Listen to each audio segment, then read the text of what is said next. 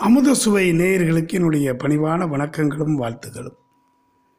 வாய்விட்டு சிரித்தால் நோய்விட்டு போகும் சிரிப்பவர் சாவை வெல்லுவார் என்று சொல்வார்கள். சிரிக்கிற பொழுது முகத்தில் இருக்கிற அத்தனை தசைகளும் வேலை செய்கிறது. நகைச்சுவை எப்படி பிறக்கிறது என்று சொன்னால் தொல்காப்பியர் அழகாக சொல்லுகிறார். ஒன்பான் சுவையிலே நகைச்சுவையை முதலாவதாக வைத்து எள்ளல் இளமை பேதமை மடமை இந்த நான்கின் அடிப்படையிலே நகைச்சுவை பிறக்குமா? ஆனால் இன்றைக்கு நகைச்சுவை அப்படியெல்லாம் பிறப்பது இல்லை. ஒருவருக்கொருவர் அவருடைய அங்கங்களை குறைத்து பேசுவதிலே தான் நகைச்சுவை இருக்கிறது. இன்றைக்கு நகைச்சுவை எல்லாம் பிறரோடு பகைமையைத்தான் வளர்த்து கொண்டிருக்கிறது. எனவே நகைச்சுவை பகைச்சுவையாக போய் பல நாட்கள் ஆகிவிட்டது. ஆனால் நாம் உண்மையிலேயே சிரிக்க வேண்டும். சிரிப்பு என்பது இறைவன் நமக்கு கொடுத்திருக்கிற அற்புதமான ஒரு பேங்க் பேலன்ஸ் என்று சொல்லுவார். சிந்திக்க தெரிந்த மனித குலத்திற்கு சொந்தமான கையிருப்பு வேறு எந்த ஜீவராசியும் செய்ய முடியாத செயலாம் இந்த சிரிப்பு என்று கலைவாணர் சொல்லுவார். சிரிக்கணும் அதே நேரத்தில் மனுஷன் சிந்திக்கணும். நாங்களாம் பள்ளிக்கூடத்தில் ஆசிரியராக இருக்கிறோம். எங்களுக்கு மகிழ்ச்சி எங்கே இருக்கும் அப்படின்னா வீட்டில் இருக்குமான்னா இருக்காது. பள்ளிக்கூடத்தில் தான் இருக்கும். மாணவர்கள் பேசுகிற பொழுதே ஒரு நகைச்சுவை தான் வகுப்பில் நுழைகிற பொழுதே அவன் நம்மளை பார்க்கிற கோணமே வித்தியாசமாக இருக்கும். இன்றைக்கு என்ன முடிவு செய்திருக்கிறான் என்பது நமக்கே தெரியாது. ஒரு காலகட்டத்திலே மாணவர்கள் ஆசிரியரை மதித்த காலமெல்லாம் போய் இப்பொழுது ஆசிரியரோடு சகஜமாக பழகுகிற ஒரு சூழலுக்கு வந்து விட்டார்கள். எனவே வகுப்பறை இன்றைக்கு ஒரு பெரிய சிரிப்பு அலை. அரசு பள்ளியிலே பணியாற்றுகிற பொழுது ஒரு விதி இருக்கிறது. முப்பத்தோரு வேலை நாட்கள் ஒரு மாணவன் பள்ளிக்கு வரவில்லை என்று சொன்னால் பெயர் பட்டியலிருந்து அந்த மாணவனை நாம் நீக்கி விடலாம்.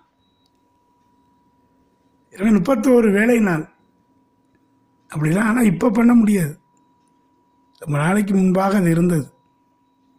இப்பொழுது அந்த விதிகள் எல்லாம் தளர்த்தப்பட்டு விட்டது. மாணவர்கள் இடைநிற்றலை தவிர்ப்பதன் பொருட்டு. அப்படி ஒரு மாணவன் முப்பது நாட்கள் வராமல் இருந்தால் முப்பத்தி ஓராவது நாள் பேரை எடுத்து விடலாம். ஒரு மாணவன் இருபத்தொம்போது நாள் வரமாட்டான் முப்பதாவது நாள் வந்துடுவான் பேர் எடுக்க முடியாமல் போயிடும் அடுத்து செய்யாமலா இருப்பான் காத்துக்கிட்டே இருப்போம் ஒரு முறை அப்படி ஆயிடுச்சு முப்பத்தி ஒரு நாள் லீவ் எடுத்துட்டான். ஏதோ கணக்கில் விட்டுட்டான். முப்பத்தி ஓராவது நாள் முடித்து அடுத்த நாள் வந்தான் முப்பத்தி ரெண்டாவது நாள். வந்தவொடனே சொன்னேன் தம்பி உன் பேரை எடுத்தாச்சு. முப்பத்தோரு நாள் நீ பள்ளிக்கூடத்துக்கு வரல. முப்பத்தோரு வேலை நாள். போயிட்டு வா. போய் ஒரு ஒரு மணி நேரத்தில் அவங்க அப்பாவை கூப்பிட்டு வந்துட்டான். அவங்க அப்பா வந்தார் வந்துட்டு நல்ல ஒரு இடுப்பில் ஒரு துண்டு தலையில் ஒரு தலைப்பாக. அப்படியே மண்டையை சொரிஞ்சார். என்னங்கய்யா நான் தான் ஆறுமுகத்தோட அப்பா. வாங்க என்ன விஷயம்? ஒன்றும் இல்லை பையனை பேர் எடுத்துட்டீங்கன்னு சொன்னாங்க. ஆமையா முப்பத்தோரு வேலையினால் அவன் வரல என்ன பேரை எடுக்காமல் என்ன பண்ண சொல்கிற தொடர்ந்து பள்ளிக்கூடத்துக்கு வரணும் இல்லையா? எல்லாம் சரிதான் ஐயா. ஏதோ பார்த்து செய்யுங்க அப்படி. என்னையா பார்த்து செய்கிறதுக்கு என்ன கத்திரிக்காய் வியாபாரமா?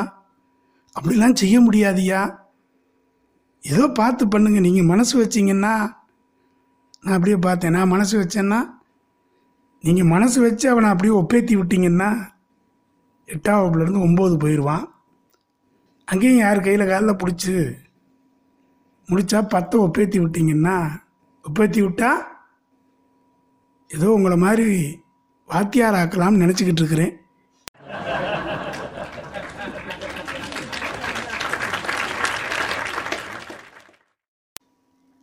அது நடக்கிறதுக்கு வழிகாட்டக்கூடாதான் நான் யோசித்து பார்க்குறேன்.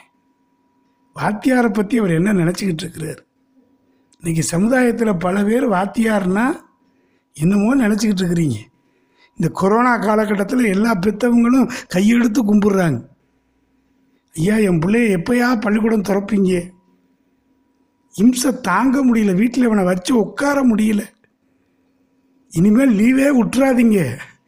ஞாயிற்றுக்கிழமை கூட இவனுக்கு பள்ளிக்கூடத்தை வைங்கன்னு சொல்கிற அளவுக்கு போயாச்சுன்னா ஒரு நாள் முழுக்க இவங்க கிட்ட நாங்கள் என்ன பாடுபடுறோம் பாருங்க. எங்கள் பிள்ளைகளை கூட நாங்கள் பார்க்கறது யார் பெற்ற பிள்ளைகளையோ உட்கார வச்சு பாதுகாத்து அதுகளை சாயந்தரம் பத்திரமா அனுப்பி விட்றோம் பாருங்க. சம்பளம் எங்களுக்கு எது கொடுக்குறாங்க தெரியுமா? நாங்கள் இவ்வளோ பொறுமையாக இருந்து அவங்கள பாதுகாக்கிறதுக்கு தான். எனவே சம்பளம் ஆசிரியர்களுக்கு ரொம்ப கொடுக்குறாங்கன்னு நினைக்காதீங்க. ஆசிரியர்களுக்கு வேறு வருமானமே கிடையாது. வெறும் சாக் பீஸு தான் இருக்கும். முடிச்சு போகிற பொழுது என்ன இருக்குன்னு நினைக்கிறீங்க? ஒன்றும் இருக்காது. இவனோட கத்தி கத்தி கத்தி கத்தி நெஞ்சு வலி தான் வரும். ஆனால் எப்போ சிரிப்பு வரும் தெரியுமா? இவன் பேப்பரில் பதில் எழுதுகிறப்ப தான் சிரிப்பாக இருக்கும். வித்தியாசமாக சிந்திப்பான். பேப்பரில் எழுத ஆரம்பிக்கும் போதே எழுதுவான். குருவே துணை. அப்படி தான் எழுதணும். குரு வேதனை அப்படின்னு ஆரம்பிப்பான் இவனை என்ன செய்கிறது பேப்பர் திருத்த மனசு வருமா? குருவே துணை போடலாம் அம்மா துணை அப்பா துணை போடலாம். குரு வேதனைன்னு போடுறேன். அறத்தான் வருதலே இன்பம். இதுதான் திருக்குறள். அறத்தான் வருதலே இன்பம். அத்தான் வருதலே இன்பம்னு ஒரு பிள்ளை எழுதியிருக்கு. இதை நான் என்னத்தை சொல்கிறது ராவை எடுத்துட்டு இத்தை போட்டுருச்சு. இதெல்லாம் நினைக்கிற பொழுது மகளினுடைய எல்லைக்கு தான் போகிறோம். எனவே இது போன்ற நிகழ்வுகளை நீங்கள் வாழ்க்கையிலே கடந்து போகிற பொழுது சிரித்து மகிழுங்கள். சிரிப்பு அது மனித குலத்திற்கு சொந்தமான கையிருப்பு. நன்றி வணக்கம்.